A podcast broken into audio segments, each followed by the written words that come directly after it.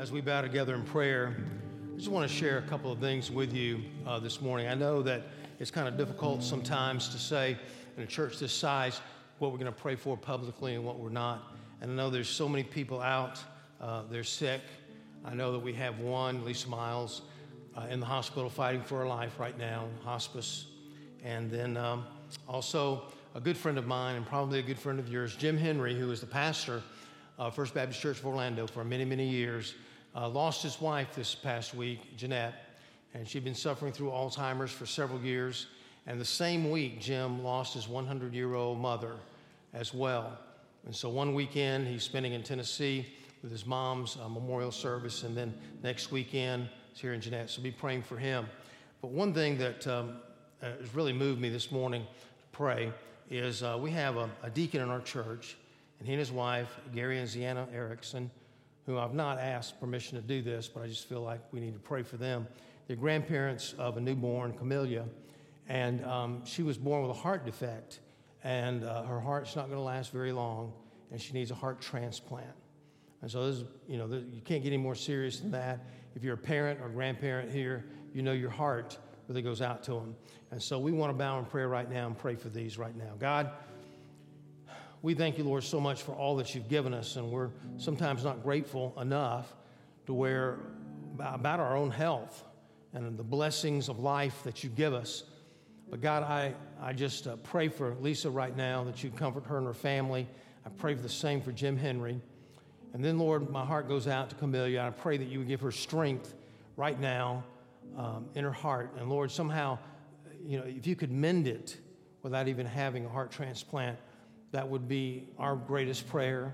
But God, if not, if you could just supply a donor for her this week before it's too late. I pray for the family, for Gary, for Zianna, for all the family as well. And God, I pray that you would comfort them and give them strength and draw yourself close to them during this time. And God, we pray that you would speak to our heart now through the Word of God. In Jesus' name, amen. Amen. Well, let's be seated. Hey, are you ready to hear from the Word of God this morning? Yes. All right, 10 of you. All right. How many of you would? Oh, you were kind of surprised by that. How many of you ready to hear from the Word of God this morning? Hear from God. Good, good. That's much better, much better. As we open to Matthew chapter 7, this is the last installment, last sermon on we're going to be having on the Sermon on the Mount. And we've talked about it, and we've said that really what's happened here is that Matthew was beginning his gospel by saying, look, Jesus was the Messiah. He was the Christ. He was the Savior of the world. It says that in, I think it was Matthew 1:21. But the typical Jewish person coming from the Old Testament type of thinking was thinking, hey, why do I need a Savior? What I'm really looking for is a military conqueror. I don't think I need a Savior because I'm from Abraham. I'm from the Jewish nation. And so we spent the chapters 5, 6, and 7 talking about the fact that we all, including the Jewish population, needed a Savior. We talked about the person in the audience that was thinking to himself, wow, I hear all these miracles that Jesus is doing, and we're going to be talking about that more next week when we get to Actions. He's talking this morning about the fact that you need a Savior, and next week he's going to be talking about beginning how he is the Savior, and he's going to prove that. But as we're opening up this passage, he's drawing the whole Sermon on the Mount to a conclusion. And it's amazing to me, at the conclusion of this, in verses 28 and 29, it says, when Jesus finished these sayings, the crowds were astonished at his teaching. For he was teaching as those who had authority, and not as the scribes. So what kind of authority here are we talking about? I remember back being a student at Colfax College, I'd gone from the University of Georgia to total freedom. I mean, you're talking about total living on campus. Hey, if I wanted to go to Dunkin' Donuts at 1 o'clock in the morning, I just got up and went. But now I'm on a Christian campus with all these curfews and all these rules I'm just not used to. Man, I'm an adult, and so the dean and I became kind of close. And then Dean Eby, when I was in his office one day, I don't remember what it was for this time. But I was there, and I was kind of bantering with him a little. I was kind of arguing with him. I knew him real well by now, And so we're kind of going back and forth. And he asked me a question. I have no idea what context it was in, but he asked me a question. He said, Dwayne, you just got to decide what kind of person you want to be. I mean, you take the gospel and ministry very seriously, but you need to take life a little bit more seriously. And when he said that, I went, I had nothing to say. No argument at all. And I made a decision that day. You say that's a small decision. In fact, I became so serious, I probably swung back a little bit too far the other way.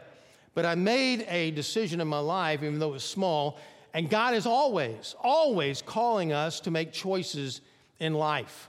You look way back in Joshua, at the end of that book, Joshua said, as for me and my house, we're going to serve the Lord. In Deuteronomy, it says, I call heaven and earth to witness against you today that I have set before you life and death, blessing and curse.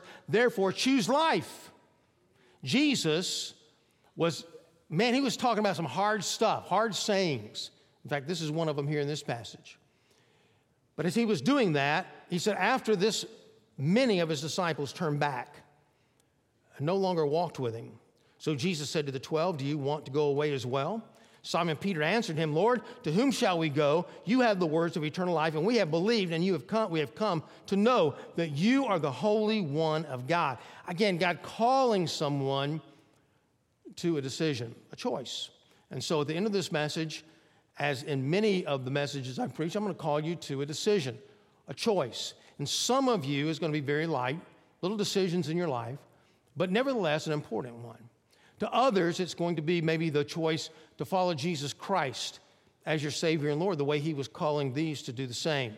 And so as we look at this passage and we look at the conclusion of the Sermon on the Mount, this whole passage is talking about two gates, two foundations, two trees, two kingdoms. There's a contrast here, and there's only two, because you'll find in your life that when you come to the place of decision, there's usually not a lot of alternatives. Not only important decisions, it's usually just two, the right one and the wrong one, the God's will and not God's will. And sometimes it's hard to discern between those two. So let's look and understand the road less traveled is the road we need to take. Why? Well, let's look first of all at the choice that God's asking us to make. Jesus is closing down the Sermon on the Mount. In verse 13, he says, enter by the narrow gate, for the gate is wide and the way is easy that leads to destruction, and those who enter it are many. For the gate is narrow, and the way is hard that leads to life, and those who find it are few. So he's calling and saying to the people there in the Sermon on the Mount, he's calling us today. He says, I want you to take the narrow road, the road less traveled. He said, broad is the way that's easy. And you can get the idea that it's a wide road, and the crowd, the many, are following down the road. In fact, it's easy to go because you're just following the crowd. It looks easy. You can kind of run your own life, do your own thing.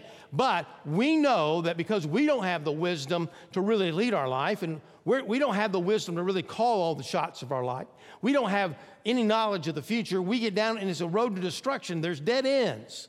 There's no place to go. It's the road to addiction.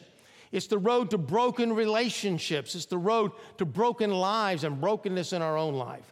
The narrow way is more described like a revolving door. You go through the revolving door one at a time, and then you can't even take your baggage. You ever tried to go through there with a lot of luggage? You can't get through. It's like going to the airport, and you're going through one of those metal detectors. You go through how many at a time? Just one. It's narrow. And then you have to put all your baggage on. And what a pain that is. But I don't want to get into that. But anyway, that's a pain to do. And so we're talking about the difference between, he says, a broad way that leads to destruction and a narrow way that leads to life. Now, I know our culture does not like the narrow way. We don't like things to be narrow. We like a lot of choices in life. But he's comparing here two different religions. It is not just the religion of Judaism. It's a religion of all religions. And you say, well, Pastor, there's a lot of religions in the world. There's a lot of writings in the world. And really, there are multitudes of religions. And most of them, however, have been started, at least the successful ones today, have been started since Christianity.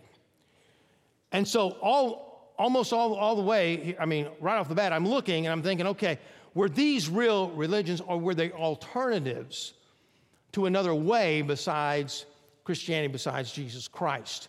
But we look at the rest of religions of the world, and there are really only two. There's a religion of works, and there's a religion of grace. There's religion of the flesh, meaning I need to save myself, and in saving myself, I'm not really beholden to God to obey any kind of rules or laws or anything like that. And there's one of faith. There's one that says it's do. I've got to do something to please God. And then there's the other one that talks about just the word done. That is, everything that needs to be done for you to be saved has already been done. Now, how many religions are in the first one? That is the religion of works. It's all of them, but one. The only religion of grace that's presented to us in the world in the last 2,000 years, and really in all of history, is Christianity, of Jesus Christ coming and dying on the cross for our sins. And so there are two religions here. The one, it says you've got to work, and the other one, it says there's grace. Now, the one question that interviewers like to really trap preachers on television is that whole thing about Jesus Christ being the only way to heaven. I mean, after all, how narrow can you get? We don't like narrow stuff. But here, you know, the same passage, Jesus talks about that funeral passage. You know which one I'm talking about. In my Father's house, there are many mansions. If it were not so, I would have told you. I go to prepare a place for you. And if I go to prepare a place for you, I will come again and receive you unto myself, that where I am, there you may be also. What a promise of heaven. Well, Thomas then comes back and says, one of the disciples, he says, well, Jesus, now wait a minute. We don't have any idea where you're going. And we don't know the way. And Jesus said in John 14:6, right after that, he says, I am the way, the truth, and the life. No one comes to the Father except through me. Now, how narrow can you get? That's pretty narrow. See, we have the concept that there's many doors to heaven, many ways to get there, and the Bible presents it, there is no way to heaven because our sins have cut us off from God. Our sins have separated us from God. So there is no door, but Jesus made a door. He said, now, wait a minute. I have problems with this passage because look at all the people that are so sincere. They've been willing to give their life for their religion. In fact, they've even cost other people's lives because of their dedication to their religion. Well, they're sincere. They're very sincere, and sincerity's good. I was, my wife has been driving this black Jeep for the last 6 years. It's pristine. It's not anymore because I've been driving it for a couple of weeks, but it was really nice, looked new. And so she's been driving it for 6 years, and I finally get a chance to start driving it. And I know my cool factor just went up just a little bit, you know. And it can only go up a little bit because I have a very low ceiling there. But, I mean, I don't dress like Tim Dix, but I'm doing what I can. You know, that's all I'm saying. And so anyway, I'm coming out of CVS. Now, the reason I say that, I don't trying to advertise anything, but it has something to do with the story. Because I'm coming out, I'm wrestling with that receipt that they give you and how long it is. I mean, mine was as long as the roll of toilet paper, you know, coming out. Well, bathroom tissue, all right? And I'm stuffing it in this plastic bag, which is extremely awkward. I've got the keys in my hand. I've got the fob. Now, just keep in mind, my wife's driven this car for 6 years, and we've had no trouble with it at all. None whatsoever. So now I'm driving it. I'm walking into the parking lot. I'm doing the fob thing. I get to the car, and I don't hear any clicking. And so I put the key in this hand, I've got the bag, and I'm jostling with the handle on the door, and it won't open. So I try it again, nothing. Try it again, nothing. By this time, I'm kind of shaking on it. I'm thinking, man, I got to call AAA or something now. Suddenly, a window rolls down. And this lady, halfway eating her hamburger, says to me, she said, I think you got the wrong Jeep, but yours looks real nice too. And so... sure enough, I walk around her Jeep, and I find mine a couple of parking places down. Don't you tell me that's never happened to you. If you drive a white sedan, you have no idea where you've parked this morning. They're everywhere. So anyway, I was sincere. I was very sincere. That lady, if she were here this morning, could tell you, yeah, he was sincere. He was trying to get in that car. But I was sincerely wrong. Now, how many of you believe that God, this is the best illustration I can give you, okay? It's the best one I've ever come up with on this. And so how many of you believe that God is love? God loves people, right? All right. All right. How many of you believe God loves his son, Jesus Christ? Good. All right. Here's a story. You're a parent. You have a 5-year-old son, and there's a plague going all throughout the world, and it's just growing, and there's no cure for it. There's a company that comes by your house, very official, government, all that, and they said, look, we are looking for someone with pure blood that they're immune to this plague, but also has a special kind of DNA in their blood. And we've searched the world, and if we could just have this blood, we can make a cure for all the plague and save all the world. So that's great, that's great. He said, now here's the problem. It's your son, and he's the only one that meets this criteria. And he says, wow. You say, I'm honored. How much blood do you need? And they say, all of it. Not so honored. So now wait a minute. You're telling me I've got to kill my son, give you my son so you can kill him in order to save the rest of the world. That's right. There's no other way. Are you sure there's no, there's no other way. None. And you think, well, I don't have to talk this over my wife, and tears begin to come down your face. You just can't imagine having to do this. The next day, these officials come back and they bring a couple more people. And you're saying, are you sure? Are you sure there's no other way? And you look at a guy and you say, now, wait a minute. There's something you're not telling me. I can tell. And the guy feels guilty. And he says, okay, there are a couple of other ways. There's a plant in Africa, and they believe that they're already producing some serum, and that's going to cure the people beginning in Africa. And Switzerland the scientists there have come up with something that's a cure, and it'll help there too. But if you give your son's blood, we're going to have the best cure. In fact, we're going to have the American cure, and we can get out. I think we can get out this faster than anybody else, and we'll be better than anybody else. And you're thinking to yourself, now, wait a minute. You want me to sacrifice my son so your pharmaceutical company can have a way, really, of making money, but a way, an American way of doing this? Is that what you're telling me? Yeah. Don't you want to do that? And you look and you say, how barbaric do you think I am? Get out of my house. Would you not say that? I think you would. Now, why do you think God is more barbaric than you? If there had been any other way to heaven, why in the world would Jesus come and die on a Roman cross and suffer there for 6 hours on the cross, much less 33 and a half years of being out of heaven, die on a cross, be resurrected on the third day, go through all this? And all the Bible is written, and the book of Revelation, and all the fulfillment's going to come in the future. All this to have another way to heaven, to have the American way, to have the Baptist way, to have the Methodist way, to have the Catholic way. And don't forget the Presbyterians.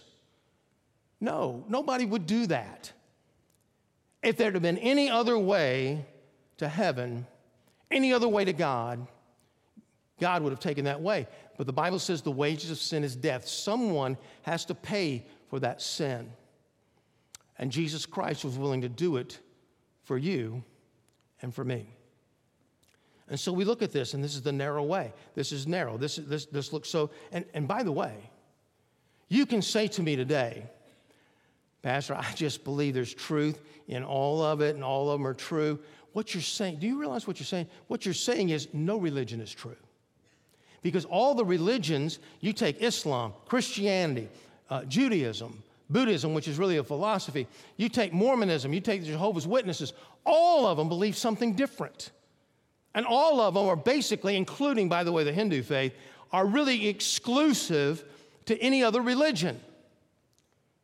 And so what you're saying is, even though your religion is diametrically opposed to this religion, both of you are right. What you're really saying is both of you are wrong. Both of you have a religion that really doesn't exist, and the only reason you have it is to make yourself feel better about life and have more of a peaceful life. And if that's what you want, you go and have your Christianity. You go and have your Islam. You go ahead and have your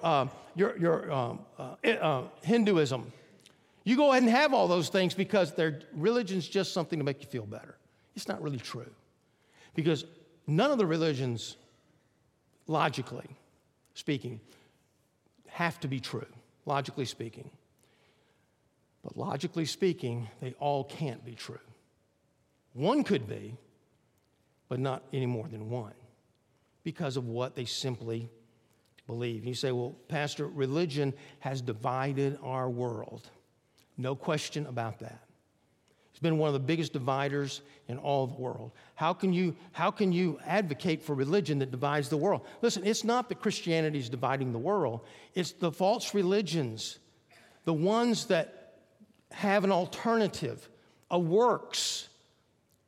Works, why? Because sin divides the world. You look at our relationships.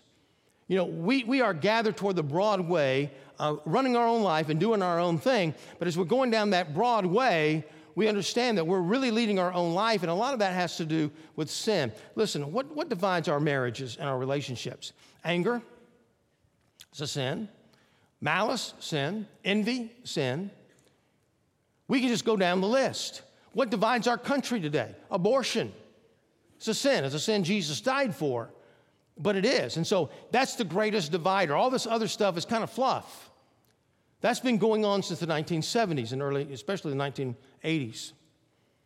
So sin divides us. So obviously, a false religion is going to divide you. And if you're here today struggling with that, here's the problem. We take our Bible, and at first we think, okay, here's the Bible.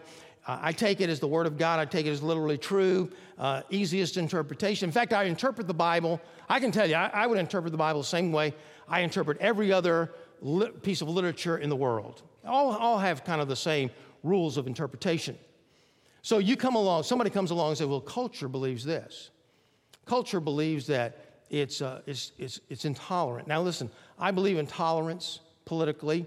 I believe in tolerance as far as relationships go. I believe in tolerance as far as you can believe anything that you desire to believe, because we live in a free country, and even the Bible teaches that you can believe any way you want to believe. You're free to do that, but I'm also free to discern the truth.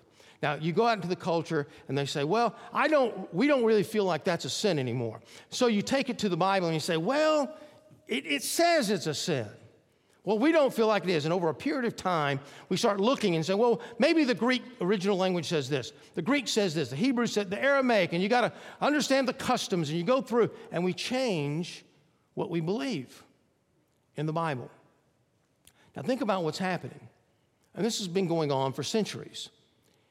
We take an ever-changing culture by a group of people that really do not have the wisdom of God. They don't have the Holy Spirit living within them as a believer, and they're forming cultural views, and okay, that's fine. They can do that.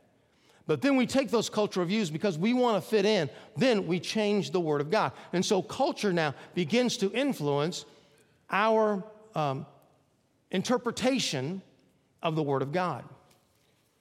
Then brings me to my next point, and that's simply this. There's a warning here. There's a warning. Beginning in verse 15, the rest of the things really modify, the rest of this passage kind of modifies 13 and 14. There's a broad way, there's a narrow way. Now, here's the thing. You're thinking, well, you know, that's not fair. You know, there's a person born in a certain country that has a different religion, and it's not our religion. I understand that's unfair, and there's an explanation to you, and there's an explanation to that. But once you receive Christ into your life and the Holy Spirit lives within you, He will guide you to that truth. However, I want you to look at the flip side with it for just a moment before we get to verse 15, and that is this. It looks like it's maybe unfair to the rest of the world, but look at your privilege. Can you praise God for that? Can you thank God that you were born in one of the countries where you can hear the gospel on a lot of radio stations, television, the internet anytime you want. You can go to church every Sunday if you so choose. And you're not trying to hide in some basement or some barn somewhere trying to open up a Bible and pray. You're not waiting for a missionary to come and tell you the truth. You can get it every single day. What a privilege. Isn't that great? Give God a round of applause for giving you that and giving me that. But look, there's a warning, and these are pretty simple. Verse 15, beware of false prophets who come to you in sheep's clothing, but inwardly are ravenous wolves. A wolf, vicious animal, vicious, 160 pounds, goes after a prey, a span of about 45 miles, just to hunt one prey. A German shepherd has 750 pounds per square inch of pressure per bite. A wolf is 1,500, double that. So these wolves are dangerous, and they're the false prophets. They're the ones that are teaching the wrong stuff. And they may be insincere. Here, it says they're ravenous wolves, and it means they're charlatans. They're in it for the money. But there's some people maybe not in it for the money. They're in it for fame. They're in for notoriety. Maybe the philosophers of this world are there because they want to be considered intellectual. They want, that admiration. Not all of them are after money, but they all are preaching something contrary to the Word of God. He said they're in sheep's clothing. They look like somebody good. He says, but you're going to recognize them by their fruits. Are grapes gathered from thorn bushes or figs from thistles? So every healthy tree bears good fruit, but the diseased tree bears bad fruit. A healthy tree cannot bear bad fruit, nor can a diseased tree bear good fruit. Every tree that does not bear good fruit is cut down and thrown into the fire. Thus you will recognize them by their fruits. What's their fruit? Their character, the content of their message. The Bible talks about philosophy, and philosophy is really looking at life apart from God. God's kind of out of the equation. Colossians 2:8 tells us to beware. They're full of deceit, that somebody doesn't capture you through philosophy, vain philosophy. We do change according to the interpretation of the world, and it mainly comes through philosophers. I can trace back exactly what we're believing today in America all the way back to the 17th century with Rousseau and all the way through the philosophers. What kind of fruit in their life? Well, Rousseau had 7 children. He left them all in a place called the asylum. We would call it, an orphanage today, even though it wasn't really an orphanage. But more than that, what has he produced? What has other philosophers produced in our world? The John Deweys of our society. It's bad stuff. It's bad living. It's apart from the truth of God. And therefore, anytime we operate by bad truth or untruth, we're at a great disadvantage of life. It says, beware of these. Then he goes on to say in verse 21, not everyone says to me, Lord, Lord, will enter the kingdom of heaven, but the one who does the will of God, or my Father, who is in heaven. Now keep in mind, he's talking again. He's making transitions, but he's making a transition from talking to the Jewish man, but the Jewish man's still in the audience. And he's thinking to himself, I'm almost persuaded I need a Savior. I'm almost persuaded. But I've said, Lord, Lord, so many times. I've prayed so many times. He says, don't think that just because you pray, just because you say you've surrendered to God, just because you say you're a believer and a follower of God, that you are. Only those who don't do the will of God. And he's sitting there thinking, I don't do the will of God. I can't do the will of God by myself. And that's the point. He needs a Savior. Then he says, on that day, many will say to me, Lord, Lord, didn't we prophesy in your name? We cast out demons in your name, mighty works in your names. And then I will declare to you, I never knew you. That is, in a spiritual way, depart from me, you workers of lawlessness. Pretty tough stuff. Jesus spoke to some tough stuff. We think about, boy, if we just study the life of Jesus, go through the Gospels, it's just going to be all encouraging, Jesus was love and all encouraging. He was challenging. He wasn't trying to comfort those who were outside of his will. He was trying to challenge them to get into his will. Then he closes out with an illustration. And here we find the results of the choices that we make. we come to the place of making a choice in life. And maybe you're here this morning and you've never received Christ into your heart. At the end of this message, I'm going to give you a chance, an opportunity to do that. But here, Jesus was doing the same thing. He's going to say, come and follow me. But here's what he says, verse 24. Everyone who hears these words of mine and does them will be like a wise man who built his house upon the rock. Now notice, he says, if you do these things, you're going to be a wise person. You say, I thought you said you couldn't do those things. That's exactly what I'm saying. You can't live the Sermon on the Mount apart from Christ. But it doesn't mean that that's not our yearning, that's not our goal, that's not the rules to live by. You see, grace does not change the way God feels about sin. It only changes the way he deals with it.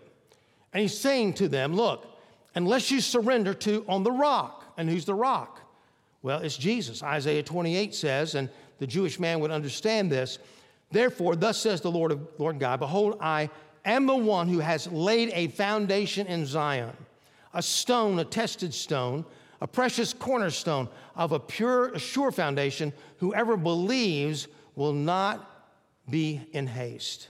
Christ is that foundation, and the foundation of the Word of God in our life. Well, the rain fell, and the floods came, and the winds blew and beat upon the house, and it did not fall because it was founded on the rock. And everyone who hears these words of mine and does not do them will be like a foolish man who built his house on the sand. And the rain fell, and the floods came, and the winds blew, and the beat against the house, and it fell, and great was the fall of it. I want you to notice three things as we close. Number one, you must choose. Choose life. How do you do that? You choose your foundation. All of us choose our foundation in life. And there are two presented here. There's only two. One is the rock. Now, the foundation to this building, for example, the foundation to your home is the most important thing about your home. Without it, your house just is no good. You might as well not even build it. And so you have this foundation that's deep for this building because it's so large and tall, so you have to have a deeper foundation. All of the building is built upon the foundation. And notice there's a rock, but there's a second foundation here, and that's the sand. Sand is no foundation at all. It's really almost to a point of taking no thought of building anything for a foundation. The sand is always shifting. There's no stability to this house at all. And now, the houses may look exactly alike. Same dimensions, same beauty, same inside, good inside, good outside, everything, but there's no foundation under the second one. They've just simply built it upon the world, their culture, and their thoughts, and how they think things ought to be built. But there's no rock, there's no foundation. The storms come, and they always come. Always. You may be sitting here this morning on the verge, or you're just coming from a real soul storm. You know, there's a young person that feels like, I'm real popular in middle school, gets to high school. Boy, things changed. The school just got bigger. He's popular in high school, but he goes to college, not so much so. Kind of unknown. World kind of crumbles. Somebody graduates, a valedictorian, from high school, goes to Yale or Duke, and find out they're kind of average. Something happens in your life that financially you're successful. In fact, you identify yourself as a successful person. Boom, failure hits. A soul storm. And suddenly your world begins to fall apart. The storms always come, whatever foundation you have. But notice, the one on the rock withstood. The one on the sand completely went away. You must choose your foundation. Secondly, you must build your house on the foundation. And the reason I bring that out is this. You may be a Christian today. You may have received Christ into your life and heart, and most of your life is built upon that foundation of Christ. But you've built rooms on the sand. They're connected to the building. It all looks good. The storms are going to come, and those rooms that are not founded upon the rock of Jesus Christ will crumble. So you must build a house on the foundation. Thirdly, you must live in the house that you build. That's where you live. You live in the house that you build. Stories told of a young man who worked for his dad, and they had their own little construction company building homes. And time for his son to get married, time for his son to kind of take a graduation step in the building business. And so his dad said, look, we've got this house that's going up. It's a real nice house, and I want you to build it. I want you to be the superintendent, and I want you to build the house. He says, great. And he says, and then, you know, we can use, the profits and all that, and you can take those, and it'll be good. And he says, now look, son, you know that we build with a sense of excellence. Yes, Dad, I know that. Everything's got to be right. Yes, I know that. Okay, go for it. So months later, as he's building the house, he begins to cut corners. He thought, if I cut this corner right here and don't do as much here, I'll save a lot of money and therefore be profits in my pocket for my honeymoon. And he gets to another thing. He says, I can cut corners in there. The foundation doesn't have to go quite as deep, and that way I can save money, and I can maybe make a down payment on my own house. And he goes on and on and on, and he builds this great-looking house, but many corners were taken. He goes to his dad, and he says, Dad, I finished the house. And he says, great. He said, "You, it's all done?" He said, yes, sir. He said, you build it with a sense of excellence that we always build with? He said, yes, sir. He says, excellent, great. And he pulls out the keys out of his desk drawer, hands them to his son, and he says, the house is yours. It's a wedding present from your mother and I. You always live in the life that you build. So we have choices in life, don't we? We just have choices. That day with Mr. Eby, I had a choice to make, as I've had to make many choices in life, as you have made many choices in life as well. A.W. Tozer wrote a book called The Pursuit of God. And in this book, about the third chapter, he talks about Abraham and his choice of having and challenge to sacrifice his own son on the altar, which God didn't make him do, by the way. But nevertheless, that was a choice he had to make, whether he was going to obey God or not obey God. Just two choices. Tozer said this, so we will be brought one by one to the testing place. And we may never know when we are there. At that testing place, there will be no dozen possible choices for us, just one and an alternative. But our whole future will be conditioned by the choice we make. I want to challenge you today. Choose wisely. Choose life. With their heads bowed and eyes closed this morning, maybe you haven't made the most important decision of your life, and that is to choose that foundation of Jesus Christ. This morning, I've shared with you what Jesus shared with the people in the Sermon on the Mount, and that's simply saying that he would be that way to heaven for you. Now, most of us struggle because it's not that we want a dozen ways or 100 ways. We just want one more way. One more. My way. My way to heaven. What I think is right. This is all about surrender. This is about humbling yourself at the foot of the cross and saying to Jesus, Lord, I'm getting out of the saving business. I cannot save myself. So I'm asking you, as I humble myself before you, to come into my life, and place me on that solid foundation, that rock of Jesus Christ in my life. If that's your prayer, I want to ask you to pray this prayer with me silently as I pray aloud. Lord God, thank you for dying for me on the cross, for sending your son. Even though you loved him, you loved me so much that you sent him to die for me. I confess my sins to you. I ask you to wash them away because of the death of Jesus. And I ask Jesus to come into my heart because he rose from the dead.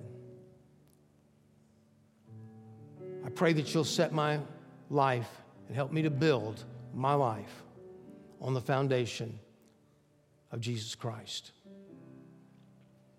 In his name we pray. Amen. Thanks for listening. You can find more sermons and other information at crosslifechurch.com.